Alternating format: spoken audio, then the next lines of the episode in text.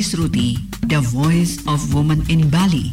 Dalam visinya, meningkatkan pemahaman akan kesetaraan antara laki-laki dan perempuan masyarakat Bali melalui sosialisasi, pelatihan, dan penyuluhan, serta mendorong perempuan di ranah politik.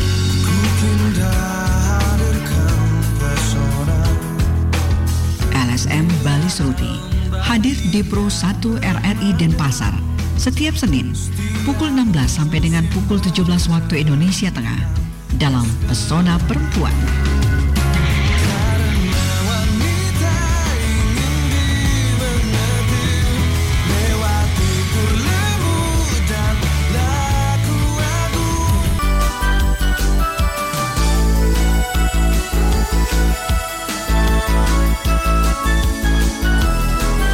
Baik pendengar sore hari ini siaran so pesona perempuan ada saya Indah Widyasari dan juga Mbak Titi dari Bali Sruti. Selamat sore Mbak Titi apa kabar? Selamat sore Mbak Indah, baik, kabar baik selalu.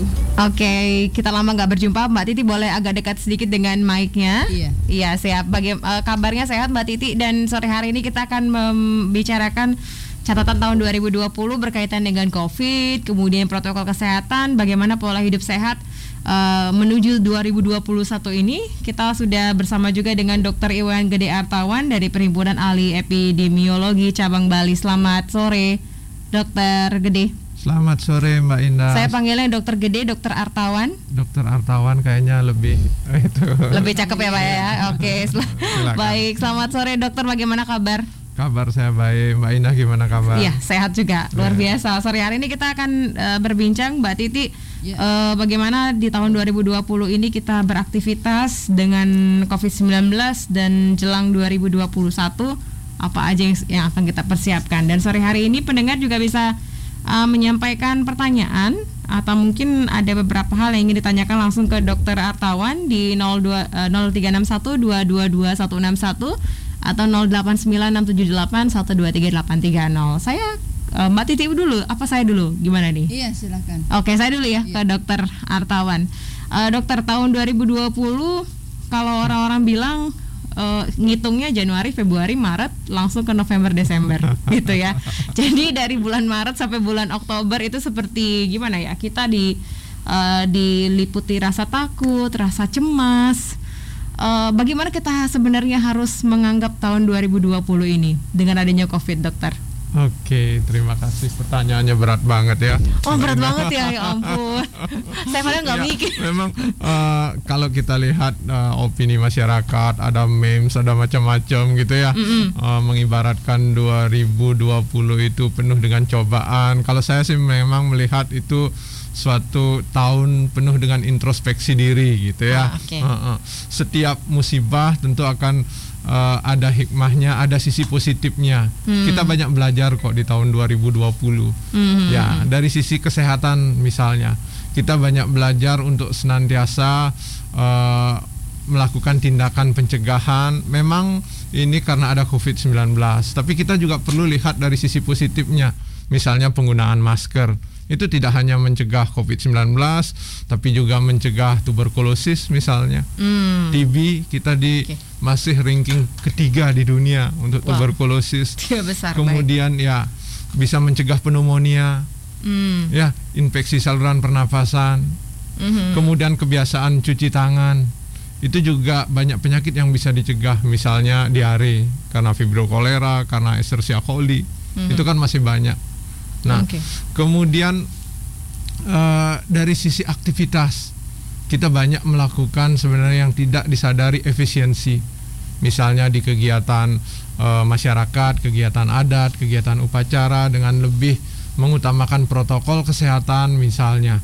Setiap harinya dulu mungkin keseluruhan masyarakat itu akan uh, terus-terusan dalam beberapa hari mengikuti kegiatan. Hmm. Ya, sekarang kan bergiliran Okay. Nah, itu kan salah satu bentuk efisiensi juga. Hmm. Termasuk banyak masyarakat yang melakukan kegiatan uh, adat, pernikahan, undangannya itu diatur sedemikian rupa, makan tidak lagi di tempat tetapi dibawa pulang, tidak lagi uh, kegiatan yang jor-joran seperti itu. Itu kan salah satu bentuk hikmah yang kita dapatkan juga. Bahwa hmm. kita belajar uh, menyesuaikan dengan uh, kondisi pandemi COVID-19 ini Hmm. bahwa orang yang bisa bertahan itu bukan orang yang kuat, tetapi orang yang bisa menyesuaikan diri.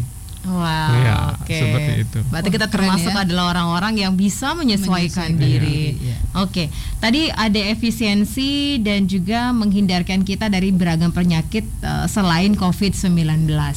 Nah, eh, selain itu kalau ditanya pandemi kapan berakhir, kita juga eh, presiden sendiri juga menyatakan belum belum pasti ya ketika vaks- vaksin sudah disuntik kalau kita tetap eh, tidak mematuhi protokol kesehatan sebelum belum ada belum ada statement resmi dari WHO kita masih belum bisa menyatakan ini semuanya udah berakhir begitu.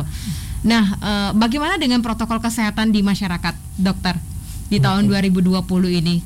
Oke, ya saya eh, melihat dari beberapa survei Hmm. yang dilakukan oleh teman-teman peneliti, kemudian ada juga survei dari BPS dengan skala yang cukup besar, hampir 100 ribu sampelnya. Mhm. Nah, walaupun demikian saya juga penting mendisklaimer dari berbagai survei yang ada ini lebih banyak memang menggunakan eh, kuesioner yang online, misalnya Google Form. Nah, itu dikirimkan berantai snowballing begitu ya dari satu grup ke grup WA, kemudian di media sosial.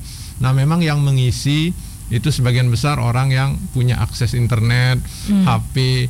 Nah, dari sana saja terlihat memang tingkat kepatuhannya belum optimal. Hmm. Ya, eh, misalnya penggunaan masker itu baru sekitar 72 persen. Jadi belum 72. maksimal yang selalu menggunakan masker, yang Hmm. selalu belum lagi yang kadang-kadang malah jarang gitu. Iya. Nah, oke. Kemudian eh, itu dari sisi sampel yang memang cenderung kurang mewakili karena banyak masyarakat juga tidak punya akses ke internet yang tidak terwakili. Hmm. Jika itu tercakup keseluruhan mungkin bisa lebih rendah dari itu.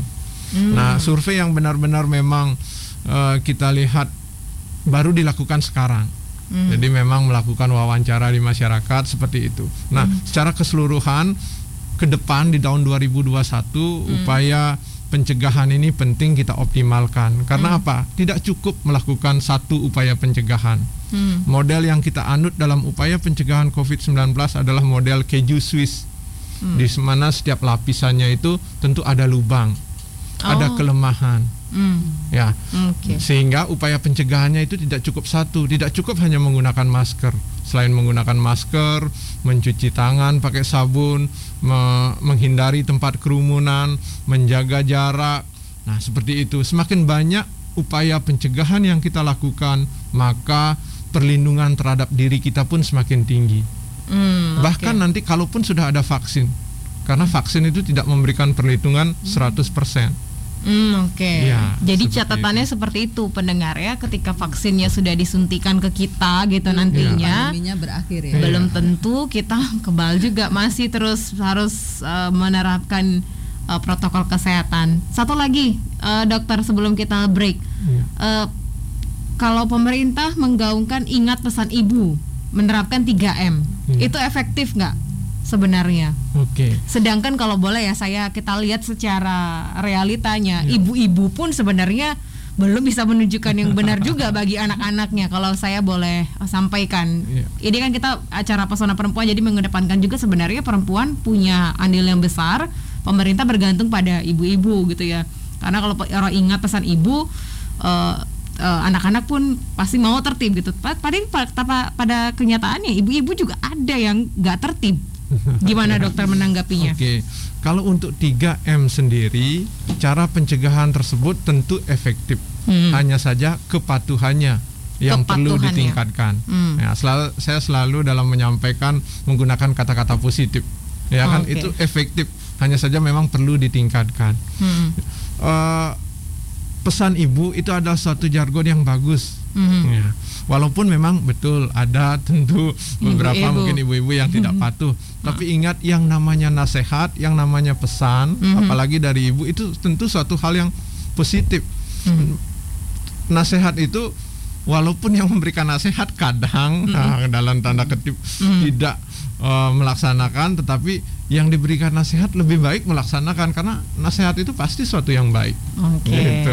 Jadi ambil sisi positif. Jadi pemerintah ini benar-benar mempercayakan sekali kepada ibu-ibu, pada yeah. Iya. uh, perempuan untuk uh, apa ya menjadi garda pertama di keluarga untuk memberikan uh, nasihat yeah. untuk bisa terus patuh dengan 3M di pandemi ini gitu ya. Baik, nanti kita akan lanjutkan lagi dokter. Kita akan bicara Siap. juga bagaimana pola hidup sehat uh, di masa yang mendatang uh, apakah masyarakat nanti uh, akan mengakhiri protokol kesehatan ini kapan gitu apakah tetap harus dijalankan gitu ya nanti kita akan bahas di sesi kedua tetaplah bersama kami di pesona perempuan di Pro 1 kanal Inspirasi. Presiden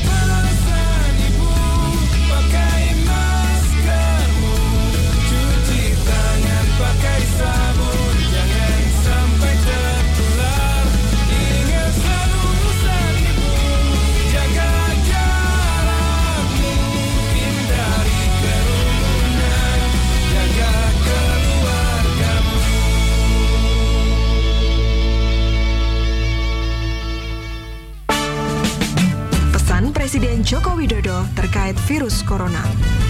Tidak perlu takut secara berlebihan dengan yang namanya virus corona. Karena virus corona dari data yang saya terima, 94% lebih penderitanya dapat disembuhkan. Untuk itu kita perlu melakukan hal-hal seperti ini. Pertama, jangan lupa untuk mencuci tangan dengan air yang mengalir dan sabun.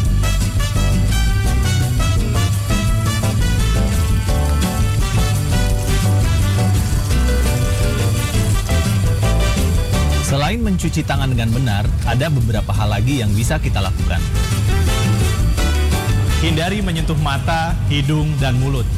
Karena telapak tangan tentu akan menyentuh berbagai macam benda dan rentan terkena virus.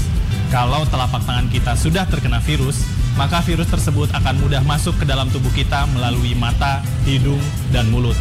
Jadi ingat, hindari menyentuh mata, hidung, dan mulut.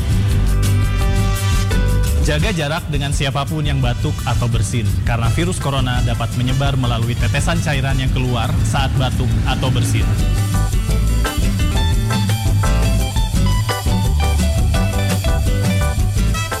Cukup sederhana dan mudah dilaksanakan. Jadi sebetulnya musuh terbesar kita saat ini adalah bukan virus itu sendiri, tapi rasa cemas, rasa panik, rasa ketakutan, dan berita-berita hoax serta rumor. Kita sebenarnya harus yakin dengan fakta, informasi, solidaritas bersama, dan gotong royong.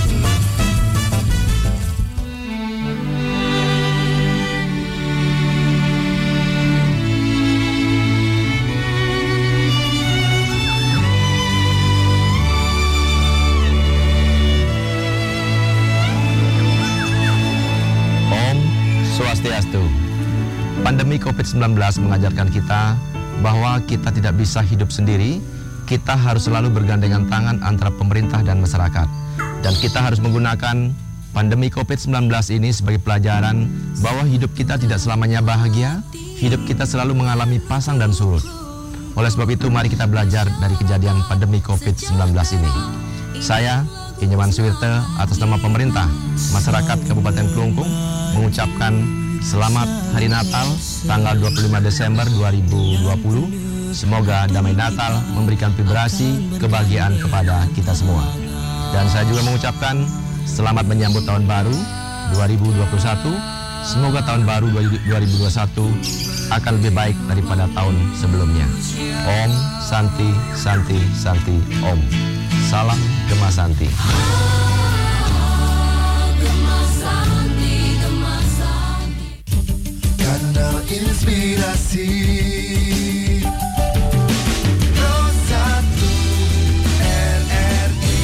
Terima kasih pendengar Anda masih bersama kami di Pesona Perempuan Pro 1 Kanal Inspirasi Sore hari ini saya masih bersama dengan Ibu Titi dari Bali Sruti Dan juga ada Dr. Iwan Gede Artawan Dari Perhimpunan Ahli Epidemiologi Cabang Bali Di awal kita sudah sedikit mereview apa yang sudah terjadi di tahun 2020 Dan berubahnya aktivitas kemudian kebiasaan dari masyarakat dalam kehidupan sehari-hari.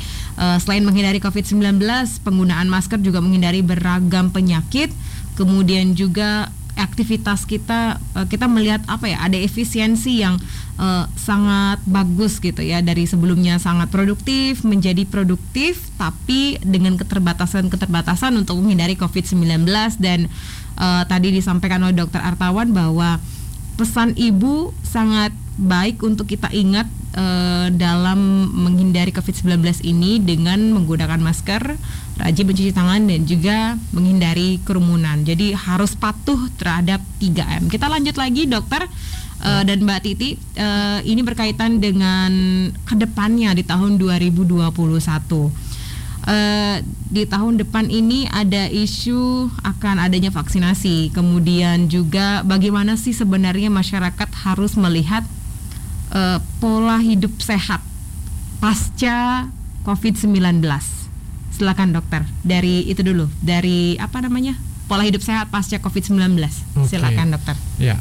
Uh, baik, terima kasih. Memang di 2021 kita nanti akan ada vaksin tapi kembali lagi bahwa itu bukan perlindungan yang 100% sehingga pola hidup sehat itu tetap harus dilaksanakan.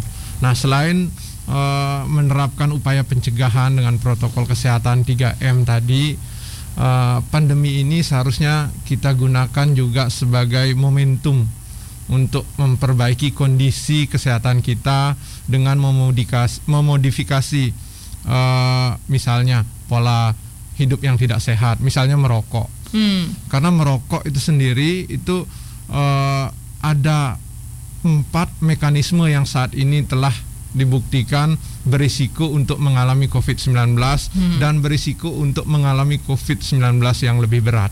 Oke. Okay. Ya, yang pertama karena merokok sendiri itu akan menurunkan sistem kekebalan di saluran pernapasan. Hmm ya. Iya. Nah, Dan COVID kan ada keterkaitan dengan saluran pernafasan. Oke. Okay. Ya.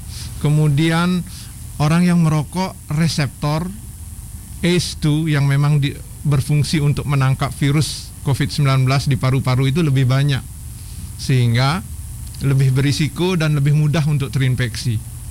Hmm, okay. Kemudian merokok itu merupakan faktor yang tidak terbantahkan terhadap penyakit penyerta COVID-19. Apa saja itu? Hmm. Diabetes mellitus, hmm. hipertensi, kanker, stroke. Nah, seperti itu. Yang keseluruhan penyakit tersebut itu berpengaruh terhadap sistem imun. Hmm. Okay. Ya, diabetes mellitus terutama. Iya. Itu akan jika mengalami COVID-19 maka akan lebih parah lagi. Lebih parah dan yang keempat, kenapa merokok itu lebih berisiko untuk terinfeksi COVID-19?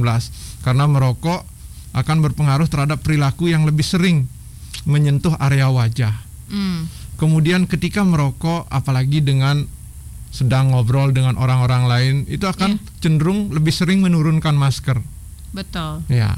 Oh. Dengan empat mekanisme tadi itu memang jelas bahwa perilaku merokok itu berpengaruh terhadap meningkatkan risiko COVID-19 dan jika mengalami COVID-19 berisiko untuk gejala yang lebih berat. Tidak hanya pada perokok aktif, hmm. tapi juga perokok pasif. Wah, itu. kabar buruknya itu ya. Ya, sehingga itu. Apa yang harus dilakukan, terutama untuk yang perokok pasif dulu nih dok? Oke. Okay. Mereka kan tidak bersalah ya, mereka. Ya Betul. Karena masa masa harus menyalahkan orang yang ya tidak sengaja tidak tidak bisa mungkin tidak bisa menghindari wilayah tersebut gitu untuk untuk bisa bernafas dengan lega terpaksa harus menghirup itu secara tidak sengaja. Iya. Gimana dok? Oke, ingin saya sampaikan sering para perokok fasib itu mengalah di dalam ruangan ada yang merokok caranya malah menghindari, keluar. padahal hmm. ya keluar gitu. Padahal hmm. itu menghirup yeah, udara bersih, sehat tanpa asap rokok itu termasuk dalam hak bahkan itu adalah hak asasi manusia. Hmm. Justru para perokok ah yang harus mengalah Karena merokok itu bukan hak, itu adalah pilihan yang salah orang dewasa. Hmm. Jadi itulah yang harus mengalah. Nah, di situlah kita harus memperjuangkan hak kita, mulai mengingatkan orang di sekitar untuk tidak merokok di dalam ruangan di mana pun, termasuk di dalam rumah. Oke. Ya, karena kita kan perlu melindungi keluarga kita juga. Hmm. Kalau memang belum bisa berhenti merokok, Hmm, tapi oke. kalau sudah bisa berhenti itu hal yang sangat bagus lagi. Jadi jadikanlah berhenti merokok salah satu resolusi di 2021. Hmm, Ya, oke. seperti yang itu. harus bisa Karena di- melanggar HAM ya. Iya, melanggar. HAM. Merokok itu melanggar Ya. HAM Mbak Indah. Iya, Iya. iya betul betul. Ada konvensi yang mengatur bahwa merokok itu menghilangkan hak-hak seseorang untuk bisa Iya. bernafas menikmati udara Udara yang segar. sehat, Iya. ya. Hmm. Kemudian eh, kalau saya saya tanya nih, mungkin dokter punya data ya.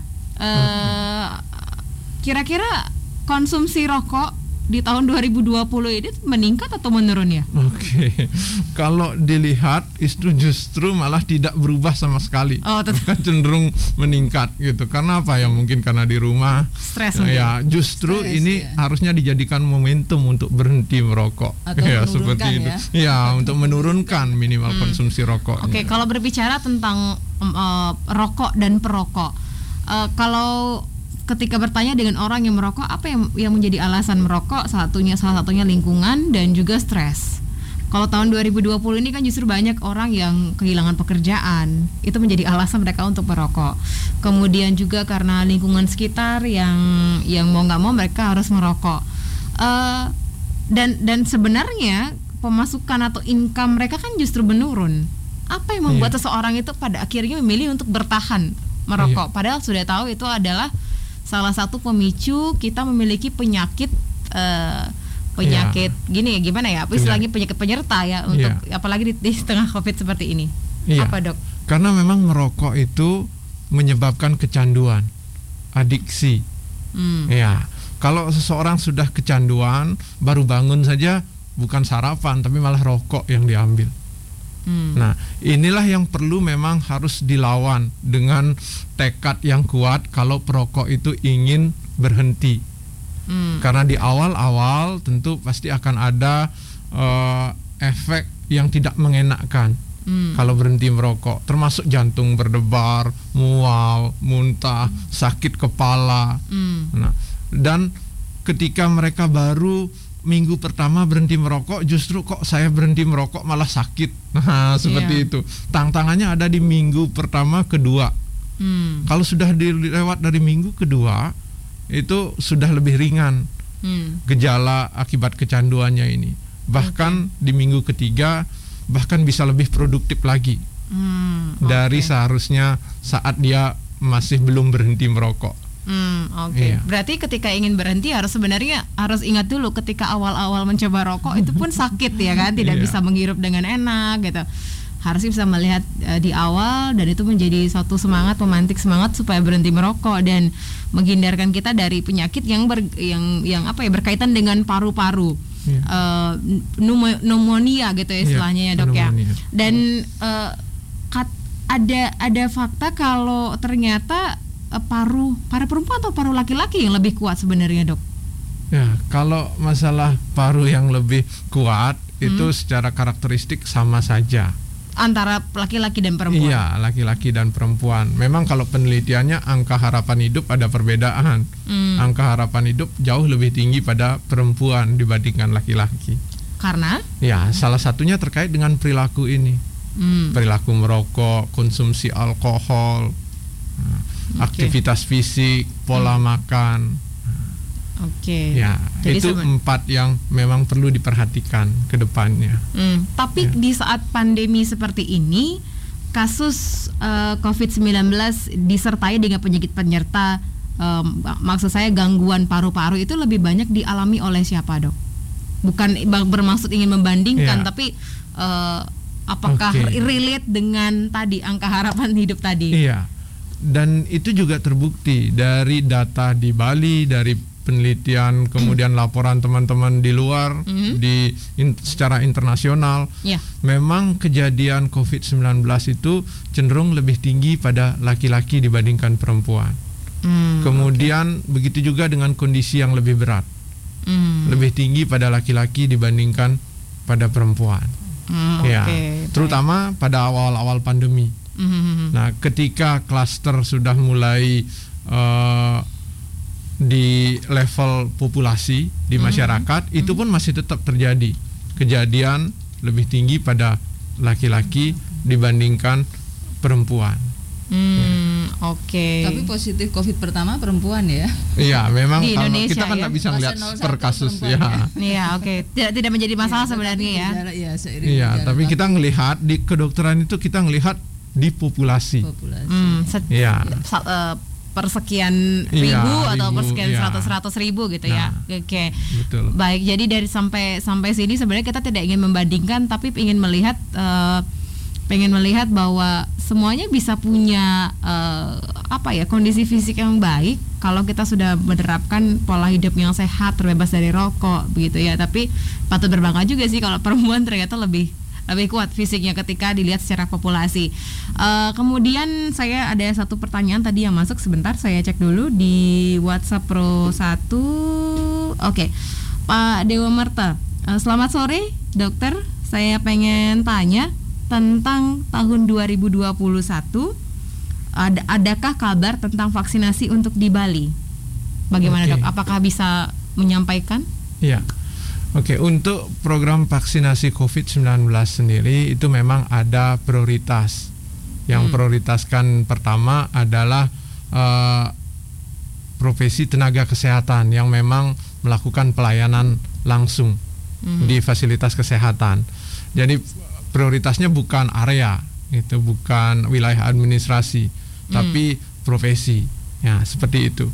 Kemudian nanti akan dilanjutkan dengan eh, profesi yang memang terekspos oleh eh, lebih rentan terekspos ke banyak orang, misalnya polisi, satpol pp, relawan, guru, nah seperti itu. Kemudian baru nanti lanjut ke masyarakat umum, seperti itu. Oke. Tahap-tahapannya. Oke, jadi jo- jadi sebenarnya bukan masalah regional Iya. tapi oke, Profesi. Profesi baik. Yang diurut dari yang le- berisiko paling tinggi yang. Oke. akan diprioritaskan. Oke, siap. Saya bacakan lagi eh, Pak eh, Dokter Artawan. Ini ada pertanyaan dari Ibu Eka di Batu Bulan. Kalau boleh saya tanya sebenarnya bagaimana sih cara memberitahu anggota keluarga tapi tanpa harus membuat dia marah untuk bisa melakukan pola hidup lebih sehat seperti rajin berolahraga karena ada salah satu anggota keluarga yang tidak suka olahraga sama sekali tidak suka dan yang rokok bandel sekali. Gimana kira-kira ngasih taunya? Makasih Bu Eka di Batu Bulan ya. Coba kita coba uh, jawab. Silakan dokter. Ya, pertanyaan yang luar biasa dari Bu Eka ya. Ya, memang untuk aktivitas eh, fisik, pola hidup sehat itu salah satu cara yang digunakan adalah kita mengajak keluarga bareng-bareng. Misalnya kita ingin jalan-jalan di eh, Renon untuk eh, keliling lapangan itu misalnya. Kalau nyuruh saja tapi kita diem itu kadang memang kurang Hmm. ya Harus memberi contoh kurang gitu ya. dituruti diajak aja ayo jalan-jalan sambil olahraga nah gitu atau misalnya di eh, jogging atau trekking pad di Sanur misalnya di pesisir itu nah Hmm. itu kan juga bagus hanya saja memang kadang papasannya lebih sering kalau di Renon kan masih bisa menghindari gitu ya, jarak, agak renggang jaga gitu. Oke. Ya. Dengan Kemudian nah, untuk merokok itu memang kita tidak boleh kena lelah untuk menyampaikan bahwa eh, rokok itu adalah kondisi yang tidak hanya berbahaya terhadap dirinya sendiri terhadap, Hmm. tapi terhadap orang tersayang di sekitarnya. Mhm. Nah, kita harus mulai menggugah bahwa eh, menunjukkan rasa sayang, kado terindah itu tidak hanya emas berlian, tetapi di 2021 berhenti merokok itu adalah salah satu kado terindah yang bisa diberikan oleh seorang laki-laki perokok pada orang-orang tersayang di sekitarnya. Nah, seperti itu misalnya. Motivasi-motivasi sentuhan seperti itu saya kira eh, akan minimal ya membangkitkan keinginan untuk berhenti merokok. Oke, Ya. siap. Terima kasih, dokter. Jadi itu Bu Eka eh, dari Batu Bulan ya. Semoga terus bisa bersabar dan mungkin sama-sama kasih contoh buat dan harus terus Pasangan. menerus ya nggak Betul. bisa se- Terus menerus. sebentar sebentar gitu ya Betul. Oke, silakan Bu Titi Iya, yang ingin sampaikan. ini ada pertanyaan titipan dok. Jadi ini kebetulan juga teman saya. Ini dari Ibu Wati di Bogor. Selamat sore Bu Wati. Eh, ini pertanyaannya dok, saya dinyatakan positif COVID-19 satu keluarga. Eh, pertanyaan saya adalah eh, posisi saya sekarang dengan Siti 19, suami saya 18 dan anak saya 16. Bagaimana nih dok penanganannya? Karena kami sudah menghubungi Satgas, Satgas COVID setempat, tetapi eh, ternyata belum ada realisasi gitu ya. Hanya Oh, mungkin untuk hanya di di- dirawat di fasilitas kesehatan Iya. belum gitu Iya, ya? eh, dia tidak bisa diopname karena Tidak ada eh, penuh, gejala. rumah sakit Oh, penuh, ya, sehingga memang, harus betul. isolasi mandiri ya. Iya. Terus ada pertanyaan titipannya, kebetulan saya juga eh, penderita komorbid lupus dok. Oh, Wah, berat. Itu berat. Iya, Ya, berat ya, Dok, ya. memang ya, begini. Iya. Eh, ya pertanyaannya yang eh, eh, benar-benar lengkap tadi juga data disampaikan, ada menyampaikan cycling time atau Iya. CT di mana semakin kecil CT itu menunjukkan viral load jumlah Bisa- virusnya Bisa itu semakin tinggi. Disampaikan City eh, City itu apa? Cycling time. Cycling time. Oke. Tapi itu adalah Jumlah pengukuran virus. Mhm. secara numerikal untuk menunjukkan viral load atau jumlah virus Mhm. yang ada dalam spesimen. Oke. Ya. Semakin kecil Semakin kecil, Hmm. maka viral loadnya semakin tinggi jumlah virusnya. di dalam tubuh Ya, kita. dan Hmm. tentu salah satu resikonya adalah respon tubuh yang cenderung bisa bergejala mengarah ke sedang berat. Nah, Wah, seperti oke. itu. Kemudian apalagi ada lupus Hmm. di mana salah satu dampak dari penyakit ini adalah penurunan kekebalan tubuh. Ya. Sehingga memang pemantauannya seharusnya eh, lebih intensif, lebih ketat. Ya, saya sarankan untuk ibu, ibunya Wati. yang mengalami Ibu ya Bu Wati, ya. Eh, bisa di kalau memang tidak ada gejala sama sekali, Ada gejala. ada gejala demam, ya, lebih baik ya memang dirawat di rumah sakit dengan adanya komorbid dan hasil pemeriksaan CT seperti itu. Tetapi untuk anaknya yang berusia muda tidak ada gejala bisa melakukan karantina mandiri di rumah. Karena memang situasi sekarang kan dari berita mungkin Mbak Indah, Mbak Titi juga tahu beberapa daerah Iya, itu sedang sedang tinggi-tingginya ya dan ya rumah sakit itu ya hampir penuh gitu. Oke, Eh, Dokter Artawa sebenarnya Ya. memungkinkankah ketika ada seorang eh, seorang eh, yang terkena COVID-19 dengan penyakit penyerta itu dirawat di rumah dengan mungkin infus atau dengan eh, alat-alat yang bisa mendukung pernafasan mereka? regulator ya. Oke, kalau untuk fasilitas seperti itu, itu memang wajib di rumah sakit. Ya, Hmm. yang dirawat di rumah memang bisa pasien positif dirawat di rumah dengan kriteria tadi tidak eh, ya orang tanpa gejala, Gejala. Oh, oke. kemudian tanpa ada komorbid, Ya. usia muda, nah, tentu tetap akan ada misalnya termometer untuk mengukur kondisi, Suhu panas ya. kemudian dia juga sudah diberikan edukasi untuk memantau kapan nafas itu disebut sesak atau penurunan eh, fungsi Oksigen eh, ya saluran pernafasan. Kemudian jika memungkinkan bisa eh, oximeter itu tetap bisa untuk melihat saturasi oksigen. Hmm, Ya. Oke, Eh, jadi konklusinya adalah tetap harus mencari tempat atau rumah sakit untuk bisa merawat eh, Ibu Wati berarti. Iya, ya? kalau ibunya sendiri dengan uh, komorbid seperti itu dan ada gejala, saya memang belum spesifik tadi gejalanya apa, Hmm. lebih baik memang dipantau secara intensif di fasilitas kesehatan. Oke, semoga bisa menjawab ya tadi pertanyaan dari Bu Wati. Eh, ya memang per- jawaban pertama yang paling jelas adalah memang harus ke tempat ke rumah sakit gitu untuk mendapatkan penanganan lebih lanjut. Oke, dokter kita akan lanjut lagi. Kita jeda dulu ya. Nanti kita akan Ya, eh, siap. ngobrol lagi lagi eh, lagi di segmen terakhir eh, bagaimana eh, tahun 2020 aktivitas seperti apa yang harus kita lakukan dalam dalam rangka pencegahan COVID-19 dan ada mungkin yang ingin disampaikan lagi oleh Dokter Artawan di Pesona Perempuan saat lagi tetap bersama kami di Pro Kanal Inspirasi.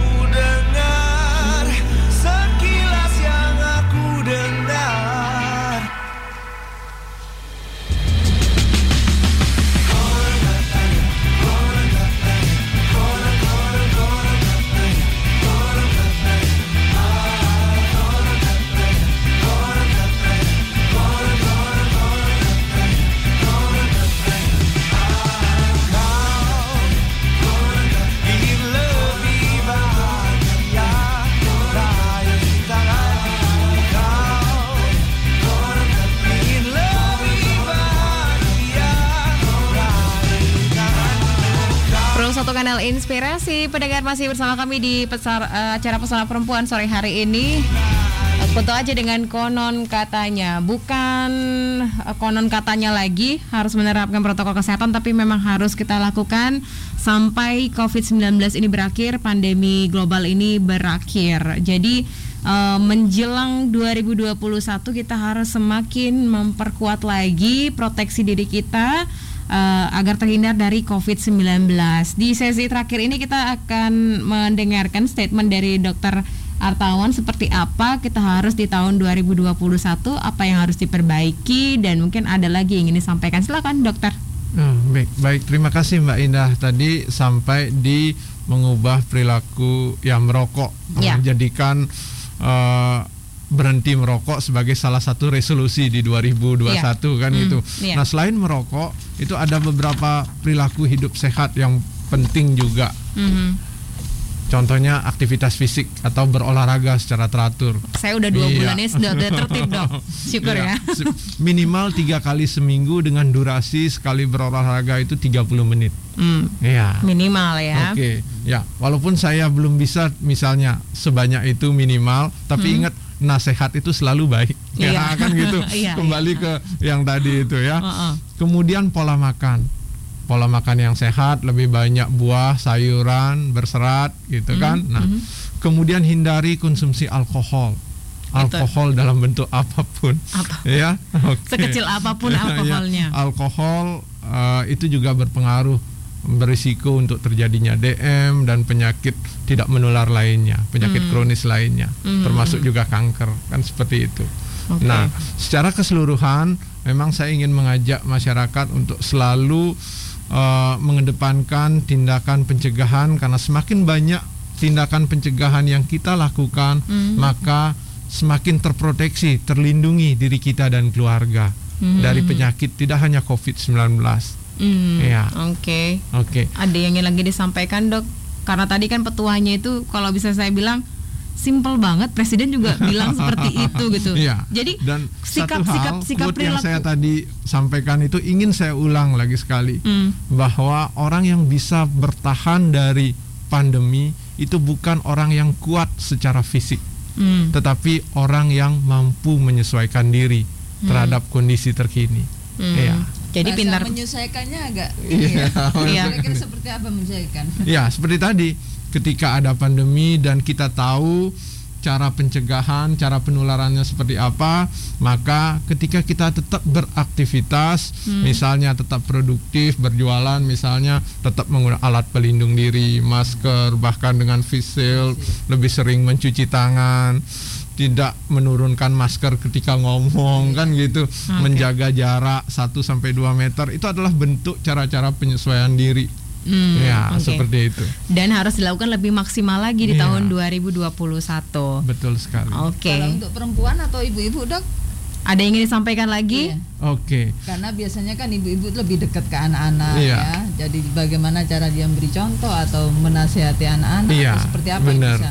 Untuk diharapkan? memberikan pesan, nasihat itu tidak cukup dengan kata-kata, tapi juga harus tindakan. Iya, dan contoh. sekaligus memberikan contoh. Hmm, Nah. oke. Jadi harus lebih banyak ba- ber- eh, beri contoh, Iya. sekaligus juga kita yang ngasih tahu, kita juga belajar, Iya. yang lain juga akan mencontoh. Baik, terima kasih Dokter Artawan eh, informasinya sore hari ini. Kemudian juga perjuangannya bersama dengan eh, para tenaga kesehatan untuk bisa mengedukasi masyarakat. Semoga tidak pernah lelah, eh, dokter, karena menurut kami eh, tenaga kesehatan di tahun 2020 ini besar sekali jasanya untuk kita semua gitu ya untuk masyarakat. Sekali lagi terima kasih Dokter Ya, Artawan. Sama-sama. Selamat sore dan Mbak Titi juga terima kasih Oke, dari Bali. Sruti di Pesona Perempuan sore hari ini dan demikian pendengar eh, dialog Pesona Perempuan sore hari ini berkaitan dengan catatan 2020 berkaitan dengan pandemi dan patuhi protokol kesehatan dan juga keterkaitannya dengan bagaimana tahun depan kita bisa lebih meningkatkan lagi pola hidup sehat tanpa rokok sore hari ini dan kita akan akhiri uh, pesona perempuan dan tentunya kita akan kembali dengan informasi lainnya tepat pukul 17 waktu Indonesia Tengah di Warta Berita Bahasa Bali Ceraki.